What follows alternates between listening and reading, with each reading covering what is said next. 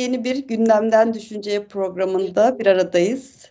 E, Mahmut Hakkı Hocam ve Bengül Hocam'la beraber hoş geldiniz e, sizler ve siz izleyicilerimiz. E, şimdi geçen hafta seçimin e, ertesi bir yayın yapmıştık. 14 Mayıs e, ilk tur e, seçimi, parlamento e, seçimleri sonuçlandı malum. E, Cumhurbaşkanlığı seçimi de ikinci tura kalmış oldu. E, ikinci turu önümüzdeki pazar günü e, gerçekleştireceğiz. E, bu aradaki gelişmeleri bugün konuşacağız, değerlendireceğiz. E, şimdi ikinci tura kalmış olması seçimin tabii ki e, e, üçüncü aday Cumhurbaşkanlığı seçimindeki üçüncü aday yani Ata İttifakı'nın adayı Sinan Oğan'ın e, kime destek vereceğini e, söz konusu hale getirdi ve e, bir süredir işte Sinan Oğan üzerinden bir takım spekülasyonlar yapılıyordu e, çok doğal bir şekilde iki, iki turlu seçimlerde e, seçimin e, finale kalan iki aktörü dışındaki aktörler e, tabii ki finale kalanlar tarafından bir müzakereye davet ediliyor. Bu da bir e, teamül. E, bu bir anlamda gerçekleşmiş oldu. Kemal Kılıçdaroğlu ve işte e, Cumhurbaşkanı Erdoğan e, ve onların nezdinde diyelim ki bizzat şahıslarıyla olmasa da görüşmeler gerçekleştirildi ve Sinan Oğan dün itibariyle e, pardon pazartesi günü itibariyle e, desteğini Cumhur İttifakı e, adayı e, Cumhurbaşkanımız Recep Tayyip Erdoğan'dan yana yapacağını ifade etmiş oldu. Şimdi bu süreçte öne çıkan birkaç başlık var. Tabii ki hani pratik olarak Sinan Oğan'ın e, ifade ettiği e, destek açıklaması ve e, ortaya koyduğu ilkeler e, kendi ifadesiyle bunlarla da konuşacağız kuşkusuz. E, ama e, herhalde geçen haftanın en çok konuşulan e, konusu Kemal Kılıçdaroğlu'nun e, ilk tur seçime giderken ki kampanyasından çok farklı bir kampanyayı çok alel usul hızlıca e, ve tam zıttı bir yerden e, devreye sokmuş olması e, biraz da Sinan Oğan'ın e, kritik e, aldığı kritik oy üzerinden milliyetçi bir profil e, çizerek daha önceki e, seçim söylemlerinin tam tersi bir kulvarda yeni bir seçim kampanyası yapması. Bir bunu konuşmak istiyorum. Bunun anlamı ne? Yani çünkü şu söylene geldi bir haftadır işte milliyetçi oylar çok belirleyici olacak. İşte milliyetçilik yükseldi e, seçimin ana belirleyicisi milliyetçilik oldu. Bir buna katılıyor musunuz? Sizin bu anlamda değerlendirmeniz nedir? Her ikinize de sormak istiyorum e, bu soruyu. İkinci olarak da tabii ki Sinan Oğan'ın açıklaması, açıklamasının başlıkları var. Hani onları e, belki burada tekrar ederiz ve onun üzerine konuşuruz e, diye düşündüm. E, Bengül Hocam sizinle başlayalım. Hakikaten ee, son tahlilde işte 49.5 ve e, yanlış hatırlamıyorsam 44.8 e, gibi bir oyla Kemal Kılıçdaroğlu ve e, Cumhurbaşkanı Erdoğan e, finale kaldılar diyelim ki. E, ama e, o güne kadar yani seçim gününe kadar e, Cumhur İttifakı e, bir takım işte güçlü Türkiye, büyük Türkiye, Türkiye yüzyılı, Türkiye şahlanışın yüzyılı gibi aslında e, tırnak içinde milli, ulusal menfaatleri öne çıkartan e, Türkiye'nin işte savunmadan enerjiye, dış politikaya, e, sanayiye kadar pek çok alanda atılımcı bir profille e, yoluna devam etmesi gerektiğini söyleyen bir diskurla girdi seçime. Kemal Kılıçdaroğlu ise anti Erdoğanizmin birleştirdiği bir e, masa etrafında. Ama son derece işte işte özellik e, şartını getireceğiz, Selahattin Demirtaş'ı serbest bırakacağız gibi. Aslında tam da hani bizim Türkiye nasıl bir toplumdur dediğimizde çok hani tecrübeli bir vatandaşın bile bu söylemlerin e, aslında çok da tutmayacağını tahmin edebileceği bir yerden e, bir e, seçim kampanyası yürütmüş oldu. E, HDP ile yapılan ittifak adeta e, Cumhuriyet Halk Partisi'nin ve Kılıçdaroğlu'nun e, asıl şeyini hani seçime girerken ki e, hüviyetini belirledi diyelim ki. Ama seçim ikinci tura kalınca e, Kemal Kılıçdaroğlu başka bir e, rota çizdi. E, hatta biraz dalga konusu da yapıldı biliyorsunuz. İşte ülkücü bıyıklı fotoğrafları vesaire e, şey yapıldı, çizildi Kemal Kılıçdaroğlu'nun. İşte Ekrem İmamoğlu ben ülkücülüğü iyi bilirim vesaire gibi böyle biraz çiğ ham çıkışlar yaptı. Şimdi ben bu çerçevede hakikaten e, bir milliyetçi yükselişten mi bahsediyoruz yoksa bu başka bir şey mi? E, siz nasıl değerlendirdiniz? Ee, evet ben tabii birazcık tutarsızlık olarak değerlendiriyorum. Yani şimdi bir taraftaki Cumhur İttifakı baştan sona bir tutarlı bir siyaset izliyor Cumhurbaşkanımız. Ee, bu tutarlı siyaseti izliyor fakat öbür tarafa baktığımız zaman bir söylemlerinde işte Selahattin Demirtaş'ı çıkaracağız, işte şunu şunlara özgürlük getireceğiz, bunlara özgürlük getireceğiz deniyor. Öbür taraftan biz teröre tamamen karşıyız, terörün kökünü kurutacağız, Kandil'e karşıyız bilmem ne deniyor. E bir yandan işte e, daha böyle sola yakın sloganlar e, ileri sürülüyor. Öbür yandan milliyetçi, bugün artık milliyetçiliğe döndüler. Ya aslında jeton düştü ama geç düştü, şöyle düştü. Türkiye'de muhafazakar ve milliyetçi kesimlerin onayını almaksızın sistemin değişemeyeceğini, yönetimin dahi değişemeyeceğini anlamış durumdalar bence. E, fakat geçmiş olsun yani. Bu başta düşünülecek bir şeydi.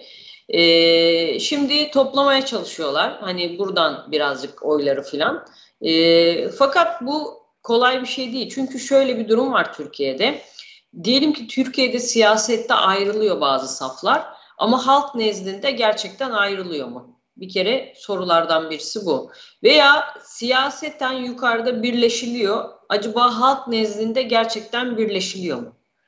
Yani Türkiye'de böyle bir şey yok. Türkiye'de yukarıdakiler birleşince aşağıdakiler de otomatikman birleşir. Hepsi bir olur diye bir şey yok. Ee, şimdi bu milletin bir toplumsal hafızası var. Hatırlayınız. E, 6-8 Ekim 2014 olaylarını hatırlatmak isterim. Biliyorsunuz orada Kobani bahane edildi ve işte Kobani'ye bir DAEŞ saldırısı var filan diyerek e, Selahattin Demirtaş ve işte ekibi e, terör örgütü üyelerini sahaya davet ettiler. Yani e, karışıklık çıkartmak için, olay çıkartmak için. ilan ettiler e, kendi ifadeleriyle. Bir isyan aslında yani. Evet, bir isyana davet ettiler. Bu isyanın sonucunda 35 ilde bu insanlar sokaklara döküldü. Bu 35 ilde ya 37 kişi bilindiği kadarıyla daha belki fazladır bilemiyorum tam. Bunların ikisi de polis olmak üzere öldürüldü, şehit edildi. Bunların içinde işte küçük çocuklar var yani Yasin Börü ve arkadaşları var ve hunharca bir şekilde bu muhafazakar dindarlara saldırıldı. Ee, Kur'an kurslarına, o din dindarların kuruluşlarına saldırıldı. Yani bunlar da Kürt yani. Saldırılanlar da Kürt. Saldıranlar Kürt, e, saldırılanlar da Kürt. Bazıları Türk e, saldırılanlar saldıran yani e, çocukların hani kurban eti dağıttığını da Evet, kurban eti dağıttığı sırada kurban eti taşla sırada. ezdiler. Yani taşla ezdiler. Hunharca yaptılar bunu. Bu şimdi bu unutulur mu yani o insanlar için?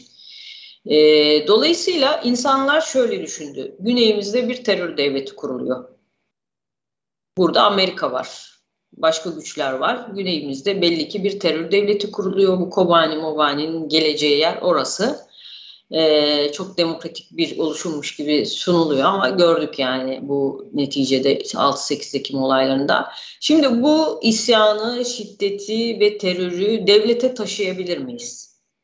İnsanlar devlete taşınmaması gerektiğine karar verdiler. Çünkü bunları bastıran devletti sonuçta. E, fakat bu HDP ile gizli işbirliği diyelim açık demiyor. Açık olmadığını yani öyle bir işbirliği olmadığını söyledikleri için gizli diyorum. Aslında ayan beyan ortada. Alınan oylardan da belli zaten ama bu gizli işbirliği ya da gizli destek insanlarda otomatikman bu türden olayların ve isyanın e, devlete doğru taşınabileceği, daha sonra bunların yayılıp bastırılamayacağı, en ufak bir şeyde bunların yeniden ortaya çıkacağı fikrini oluşturmuştur diye düşünüyorum. E, bu kolay bir karar değildir. Elbette insanlar değişim isteyebilir. 21 yıllık bir iktidardan söz ediyoruz. Ciddi bir ekonomik kriz var, sorun var ülkede.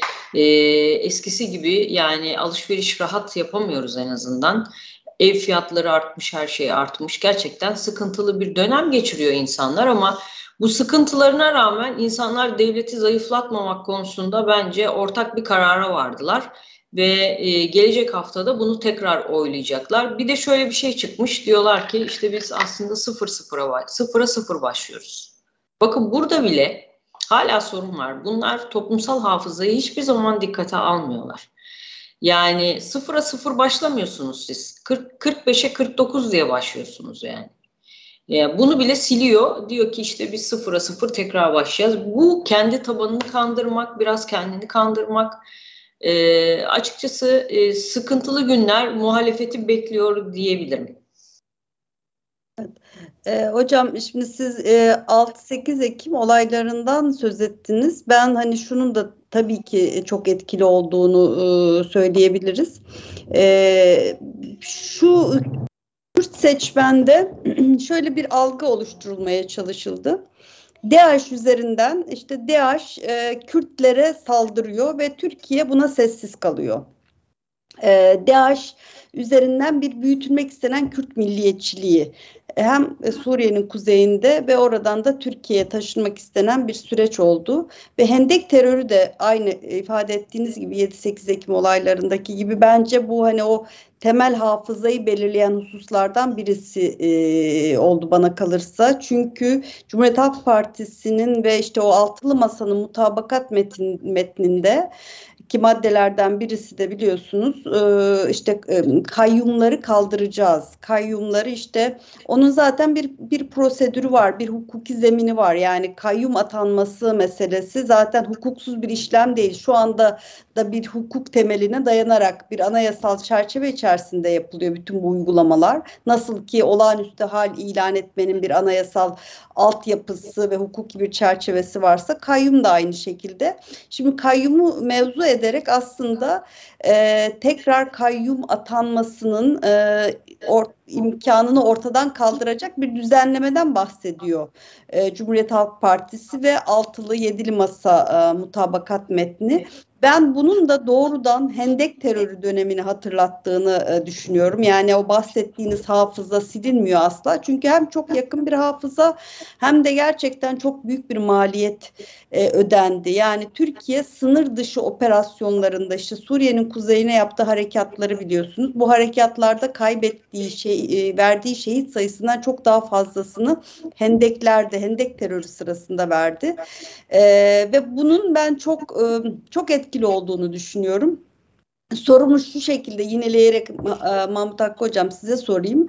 Yani burada Bengül Hocam devlet devlete sahip çıkmak diye bir kavram e, kullandı. Ben e, ben bunun çok önemli olduğunu düşünüyorum. Yani e, işte yükselen milliyetçilik yani tabii ki hani milliyetçilik e, dediğimiz şeyi çok farklı tanımlayabiliriz. Zaten tanımlanması en zor ideolojilerden birisi herhalde. Çok kolay her şeye eklemlenebilen bir ideoloji ve zaten hali hazırda da işte bakıyorsunuz işte e, bir tarafta e, Meral Akşener de kendisini işte ülkücü olarak lanse ediyor. Kendisine Asena falan de, de, denilebiliyor.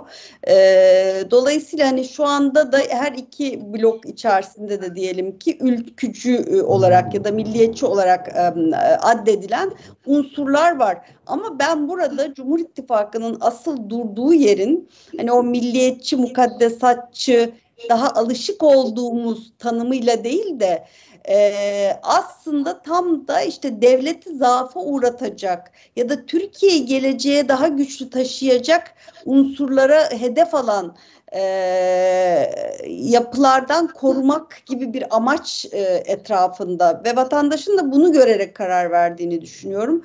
Bu anlamda bu hani devlet ve milliyetçilik yani devleti zaaftan koruma, kurtarma, e, şeyi ne diyelim ki yani amacı, tasası ile e, yükselen milliyetçilik. Çünkü orada da biliyorsunuz göçmen karşıtlığı üzerinden aslında Sinan Oğan ve işte Ata İttifakı'nın diğer hani Zafer Partisi'ni vesaire yükselttiği, Meral Akşener'in, Kemal Kılıçdaroğlu'nun yükselttiği bir şey var. Hani göçmen karşıtlığı üzerinden bir değişik bir milliyetçi söylem bu batıdaki aşırı sağcı partilerle belki özdeşleştirebileceğimiz.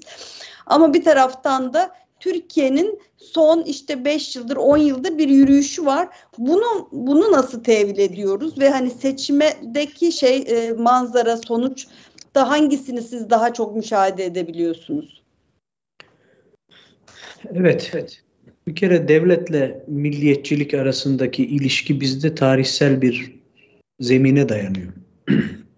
Çünkü Türkiye'de asıl milliyetçi blok diye e, adlandıracağımız kesimin yani özellikle Türk sağındaki Türk sağına aidiyet duyan ve e, milliyetçiliği biraz daha o e, anlayışla kabul eden kesimin en önemli hassasiyetlerinden biri devletle ilgili hassasiyeti ola gelmiş. Öteden beri de bu böyle. Ben bunun tarihsel arka planına baktığımda şunu biraz görebiliyorum. Bir kere e, gerek Anadolu'nun gerekse Balkanların bu e, İslamlaşması ve Türkleşmesi sürecine baktığımızda devletin temel aktörlerden biri olduğunu görüyoruz. Nitekim Balkanlar kay- kaybedilip de devlet oradan çekildiği zaman göçlerle bu insanlar Anadolu'ya geldiler. Ve biz 1912-13 Balkan Savaşları'nın yaşattığı travma Anadolu'da şöyle bir şeyle yani vatansız ve devletsiz kalma gibi bir e, şeyle karşı karşıya kaldık. Yani böyle bir şeyi yaşayabiliriz diye bir travmayla karşı karşıya kaldık. Milli mücadeleye de bu motivasyonla neticede daha girildi. Milli mücadele zaferle çıktıktan sonra da zaferle çıkıldıktan sonra da burada da devleti korumayla ilgili refleksin aslında ortak bir e, refleks olduğunu görüyoruz. Bu soğuk savaş döneminde komünizm tehlikesi karşısında da yine devleti koruma refleksi olarak ortaya çıkmıştır. Ve ben Türkiye'de merkez siyasetin yani bunu çok e, hani başka kutupa götürüp ırkçılığa falan e, yani o o derece ırkçı bir milliyetçilik yorumundan ziyade Türkiye'deki merkez siyasetin kendisinde zaten bir milliyetçiliğin var olduğunu görüyoruz. Ee, AK Parti açısından da mesela bu... Hocam bunu da siz aslında devletle kaim hale getiriyorsunuz. Yani ben öyle anlıyorum. Yani Türkiye'deki milliyetçiliğin ana gövdesi aslında e, devleti olmak, devleti zaafa uğratmamak, e, fikri etrafında örülmüş. Hani çünkü biraz da işte hani Türkler dediğimiz, Türklük dediğimiz şey işte savaşçılıkla, devletle, devletçilikle özdeş bir e, çerçevede hep anıla geliyor. Do- doğru anladığımı tahmin evet. ediyorum. Evet yani ben tarihsel ve sosyolojik bir realite olarak bunun ortaya çıktığını ve devam ettiğini düşünüyorum ve Türkiye'deki merkez siyasetin aslında ortak paydalarından biri olarak milliyetçiliğin var olduğunu yani farklı yorumlar olsa bile milliyetçilik hiçbir zaman mesela sadece Milliyetçi Hareket Partisi'nin temsil ettiği bir ideoloji olmamıştır.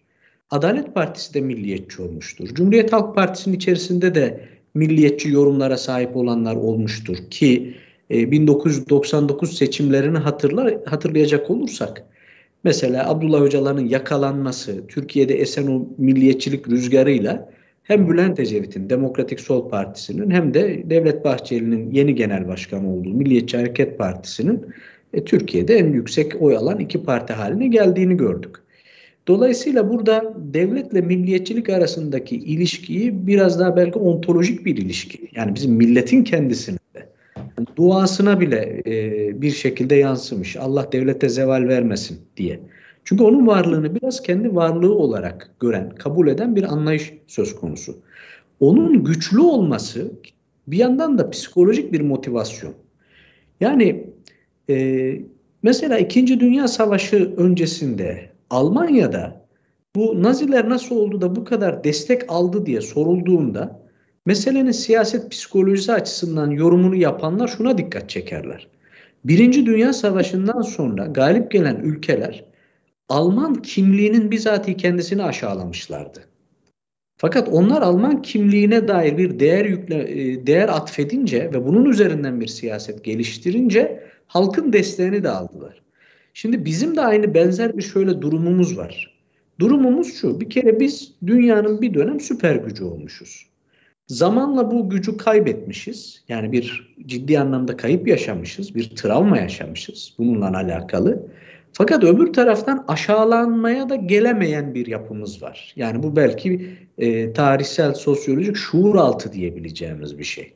Ve burada bizim güçlü devletimizin olması kendimizin bir garantisi olarak görülmüş. Hatta sadece bizim de değil, etnik olarak Türk olmayan, e mesela Slavlardan, Boşnaklar ya da Pomaklar yani Müslüman olmuş zamanla bu insanlar da mübadelede biliyorsunuz Türkiye'ye göç ettiler.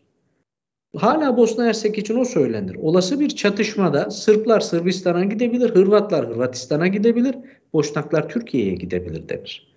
Dolayısıyla burada o devletin güçlü olmasıyla ilgili ki Balkanlarda bakın izini takip etme anlamında söyleyeyim. Hem Makedonya'da hem Bosna Hersek'te Tayyip Erdoğan'a çok ciddi bir destek var idi. Yani en azından gönülden Tayyip Erdoğan'ın kazanmasını bu Cumhurbaşkanlığı seçiminde arzu ettiler. Buraya e, Bosna Hersek Eski Anayasa Mahkemesi Başkanı geldi bir konferans vermeye İstanbul'a. Ben de moderatörlüğünü yapmıştım. Adamir Yerkoviç, rahmetli Ali Yazet Begoviç'in danışmanıydı. Bakın bu konuşmasını ki dinleyicilerin çoğu üniversite öğrencileriydi. Şununla bitirdi. Yani lütfen seçimde Tayyip Erdoğan'ı destekleyin diye bitirdi adam. Ee, yani konferansın konusu başka bir şeydi. Ama dedi ki bizim orada şu an yaşadığımız bu durumda kendimizin daha güçlü olmamız için bu önemlidir diyerekten bir destek çağrısında bulundu. Dolayısıyla burada tarihsel o bağlar da e, milliyetçilik ve devlet arasındaki ilişki ve güçlü devletin milleti de motive eden bir e, yönü var. Belki buraları çok görmezden gelindi. Yani bu kısımlar çok konuşulmadı ama e, hani dip dalga dip dalga diyorlardı sanki Tayyip Erdoğan'ı e, bir dip dalga gibi. Bu başka bir dip dalgaydı ama. Yani meselenin bir de böyle bir e, boyutu yönü vardı ve ben bunu çok e, önemsiyorum. Analiz etmek e, gerektiğini düşünüyorum. Eyvallah hocam. Ee, Bengül hocam, peki Sinan Oğan'ın verdiği karar, e, işte pazartesi günü yaptığı e, açıklamada kararının e, Cumhur İttifakı adayı Sayın e, Cumhurbaşkanımız Recep Tayyip Erdoğan'ı desteklemek şeklinde olduğunu söyledi ve kendisine oy veren e, seçmeni de e, Cumhurbaşkanı Erdoğan'ı desteklemeye davet etti. Ee, ve konuşmasında öne çıkan birkaç şey vardı. Kendine göre bir takım ilkeler e, sıraladı. İçlerinde zaten e, diyelim ki e,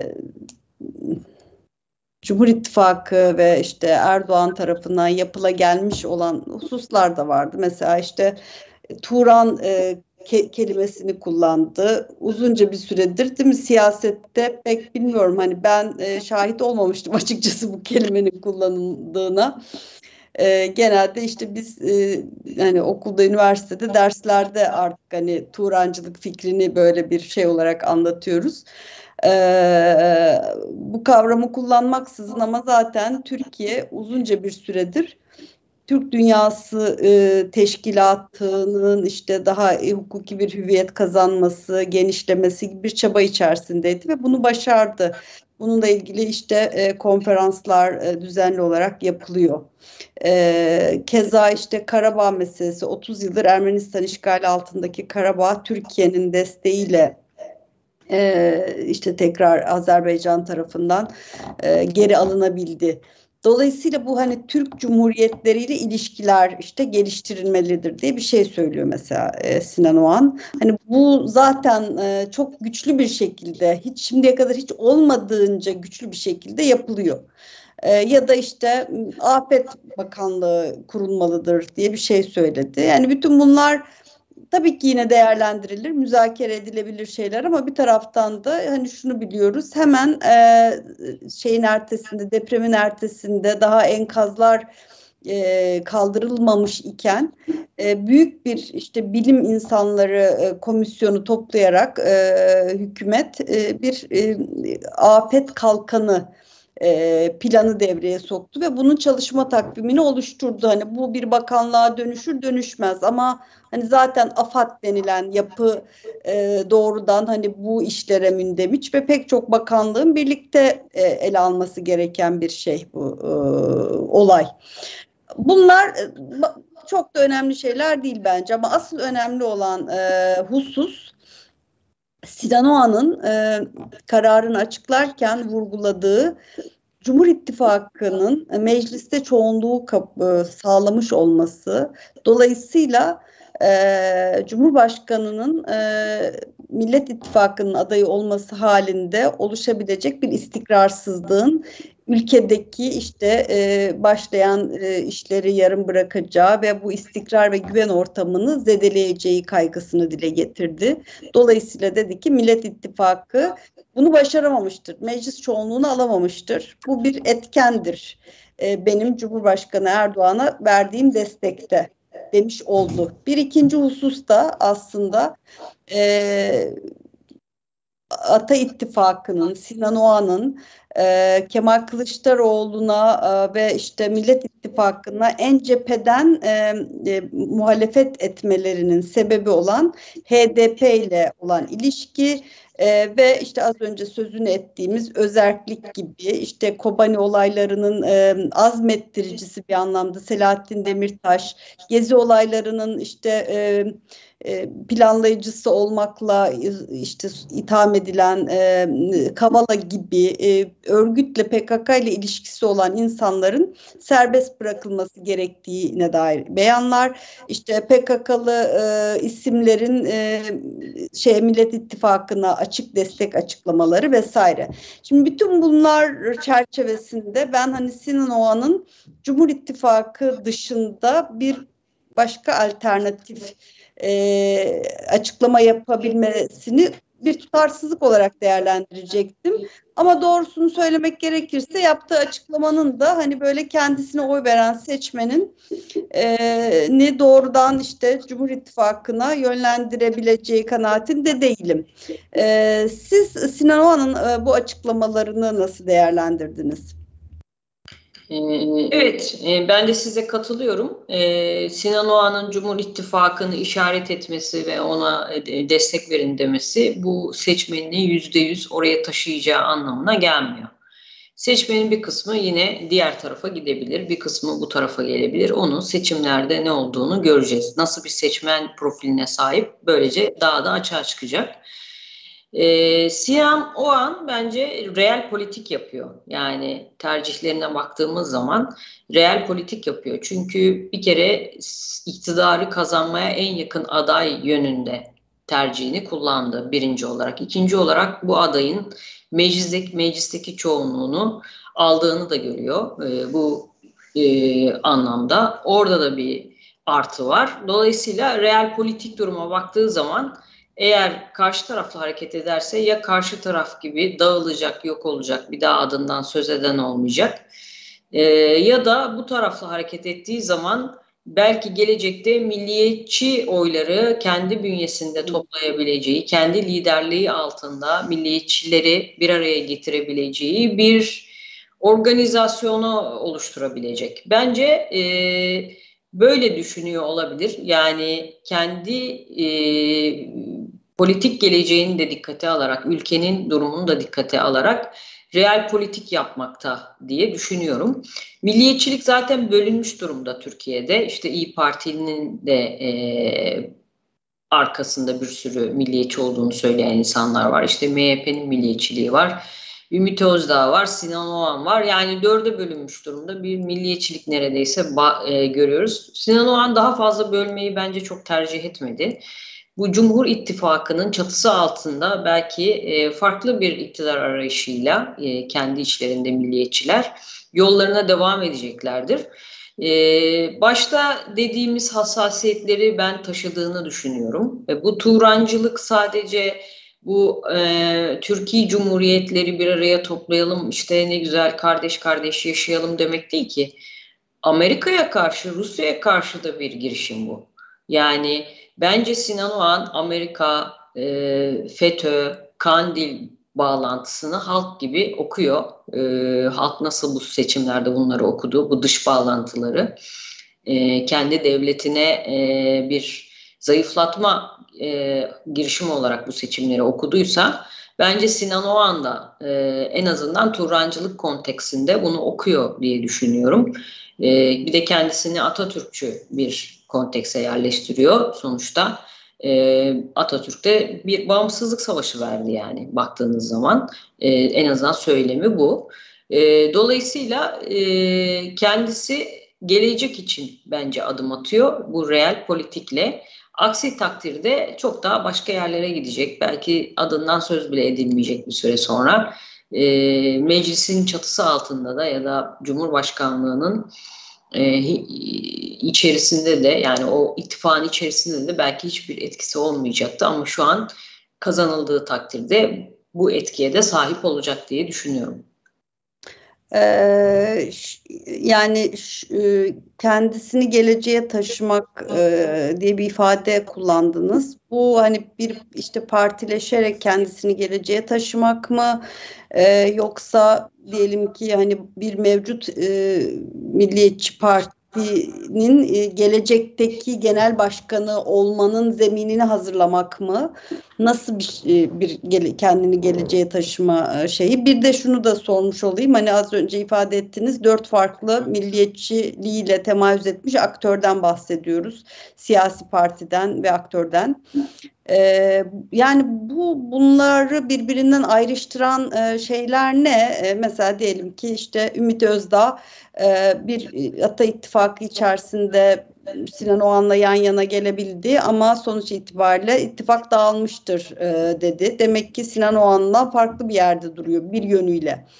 E, ya da işte Meral Akşener e, ve Sinan Oğan. Bunların hepsi zaten MHP içerisinden çıkmış aktörler. E, dolayısıyla bir MHP var. Hani işte üç hilalli e, hani o çatı diyelim ki parti, milliyetçilerin çatı partisi. E, bir işte az önce Mahmut Hakkı ifade ettiği gibi yani Türkiye'de merkez sağ da milliyetçidir. Hani e, ama kendini milliyetçilik ideolojisiyle tanımlayan başka bir parti de vardı ve şimdi onlar 3-4 partiye e, bölünmüş oldular bir anlamda. Bunların arasındaki farkı nasıl işaretleyebiliriz? Şimdi burada ana arter her zaman MHP bana göre. Yani sağduyu oradaki e, uçlar arasındaki e, sağduyuyu temsil eden e, ana arter ve halka daha yakın olanı bana göre MHP. E, o anın Atatürkçü milliyetçiliği veya işte Ümit Özdağ'ın nasıl bir milliyetçilik daha ırk temelli milliyetçiliğinin ben halkta çok fazla karşılığı olduğunu açıkçası düşünmüyorum. İyi Parti'ye gelince orası biraz daha karışık. Orada da daha fazla seküler milliyetçiliğin temsil edildiğini düşünüyorum. Aldıkları, oy aldıkları böyle kentler genelde hep kentlere bakıyorsunuz. Ee, daha seküler kesimlerin e, hakim olduğu e, kentlerde e, daha seküler bir milliyetçiliğin temsil edildiğini düşünüyorum. Burada hep ittifaklar var yalnız. Bu ittifaklara da bakmak lazım. E, toplum e, bir şebekedir. Yani insanlar arası ilişkilerle mevcuttur. Yani ilişkilerle oluşur. Toplum dediğim şeyi bana gösterin desem gösteremezsiniz. Ama toplum var mıdır? Vardır. Bir soyutlamadır. Çünkü insanlar arasında ilişkilerle e, toplum vardır. Dolayısıyla burada ilişkiler önemli. İyi Parti'nin ilişki kurduğu insanlar diğer milliyetçileri ürkütmüş, geri çekmiş olabilir. Belki onlar da onun içinde bulunacaklardı. Daha seküler, e, kesime dahil olacaklardı. Fakat kendi prensiplerine uygun görmemiş olabilirler. Ama burada dediğim gibi ana arteri kesinlikle hala MHP e, yürütüyor, taşıyor. Bu arkadaşlar buradan kopsalar da e, Novalis'in dediği gibi bütün dönüşler yuvayadır.